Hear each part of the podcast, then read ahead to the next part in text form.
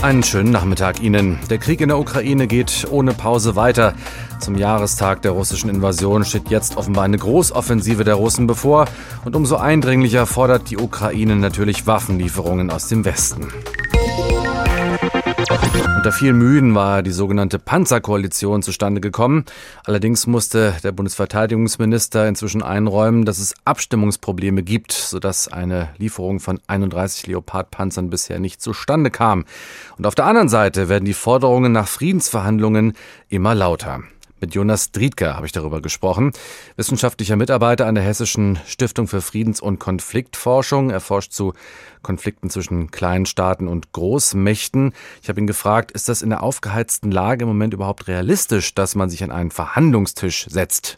Bestimmt sagen beide Seiten, dass sie für Friedensverhandlungen offen stehen. Das Problem ist, dass auf beiden Seiten weiterhin Maximalforderungen bestehen, die miteinander nicht kompatibel sind und dass auf beiden Seiten einfach noch nicht genug Anreize bestehen, zu einer Kompromisslösung zu kommen. Und deshalb sind substanzielle Verhandlungen gerade nicht sehr ähm, erfolgsversprechend.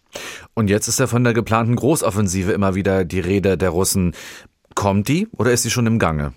Nun ja, also ähm, es wurde heute Morgen schon berichtet, dass es verstärkt äh, Raketeneinschläge gibt und von russischer Seite kommen da entsprechende rhetorische Hinweise darauf. Die Ukrainer haben seit Jahresbeginn gewarnt, dass es zu einer weiteren Offensive kommen könnte. Jetzt ist die Frage, wie groß werden diese Bemühungen sein und wie erfolgreich werden sie letztendlich sein? Und da muss man auch festhalten, die russische Führung hat diesen Krieg seit einem Jahr nicht gewinnen können. Und der Plan war, diesen Krieg tatsächlich schnell zu gewinnen. Und das können wir sehr leicht ablesen an dem, was wir an Daten vorliegen haben. Die russischen Streitkräfte haben keine Lufthoheit über ukrainisch gehaltenes Territorium. Sie erlebt einen hohen Materialverschleiß. Die Soldaten, die dort eingesetzt werden, sind teilweise demoralisiert und nicht besonders gut ausgebildet. Meine Vermutung wäre, dass aufgrund des sehr bewundernswerten Kampfgeistes der ukrainischen Streitkräfte und auch der Waffenlieferung es da eher zu einem Patt kommen wird mit ein paar kleineren Verschiebungen, aber nicht einer Änderung der gesamten Kriegsdynamik. Hm. Kleinere Verschiebungen, da gehört ja wahrscheinlich dann die Krim nicht dazu, ne?